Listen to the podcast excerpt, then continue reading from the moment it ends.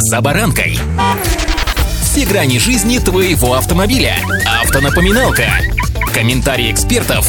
Советы по обслуживанию автомобилей в программе «За баранкой».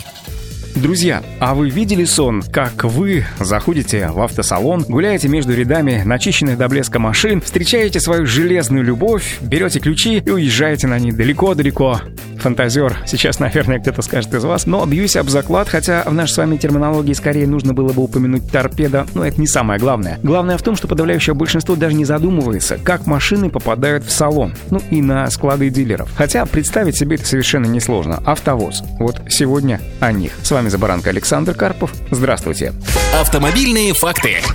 Тут такое дело. Не хватает автовозов, чтобы развести все машины по салонам. Минпромторг и Минтранс прорабатывают проблему доставки машин от производителя до покупателей. Напомню, ранее такую проблему, выражаясь модным языком коучей 21 века, подсветили российские автоконцерны «Соллерс» и «АвтоВАЗ», обратившись в соответствующие ведомства с просьбой помочь решить данную проблему с неконтролируемым удорожанием логистики. Отмечается, что начиная с середины этого года на российском автомобильном рынке наблюдается острый кризис, связанный с вывозом и перевозкой готовой продукции российских автозаводов, производителей легковых автомобилей. В результате сокращения еще в прошлом году парка автовозов, невозможности работы для иностранных перевозчиков, а также дефицита водителей, с одной стороны, и резко возросшего объема параллельного импорта, с другой стороны, российские автопроизводители столкнулись с резким ростом тарифов на вывоз готовой продукции. При этом уточняется, что органы власти никак не могут повлиять на сложившуюся ситуацию, так как государство просто никак не регулирует сегмент перевозок автомобилей.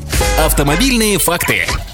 Вдогонку УАЗ запустил продажи напрямую с завода и ввел плату за доставку внедорожников. Ульяновский автомобильный завод объявил о том, что вынужден принять компенсационные меры в связи с неконтролируемым ростом стоимости доставки готовых автомобилей по территории России. С 1 ноября компания ввела частичную компенсацию стоимости доставки автомобилей до дилерских центров в размере 50 тысяч рублей. Данные расходы будут включены в прайс. При этом официальная рекомендованная розничная стоимость всех автомобилей бренда остается без изменений, говорится в заявлении УАЗа. Также отмечается, что у клиентов Ульяновского автомобильного завода остается возможность приобретать внедорожники без дополнительных расходов. С 1 ноября россияне могут заказывать интересующую модель напрямую на заводе, подобрав нужную модификацию, комплектацию, цвет и опции с помощью специального конфигуратора на официальном сайте. Соберут машину в срок от 3 до 6 месяцев, при этом ее стоимость не будет зафиксирована на момент заключения договора. Самой доступной линейкой марки остается по-прежнему «Буханка» с однорядной кабиной и двигателем класса Евро-0, стоимость которой сейчас начинается от 1 миллиона 310 тысяч рублей. Внедорожник «Хантер» стоимостью минимум 1 миллион 390 тысяч рублей. Самый доступный грузовичок — это «Профи». Он обойдется в 1 миллион 605 тысяч рублей за полуторку с однорядной кабиной и китайской механической коробкой передач. «Патриот» и «Пикап», которые по-прежнему можно купить только с механической коробкой передач, завод оценивает минимум в 1 миллион 530 тысяч рублей и 1 миллион 575 тысяч рублей соответственно.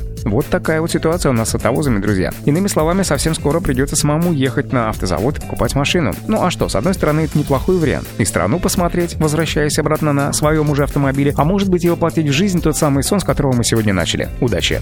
«За баранкой».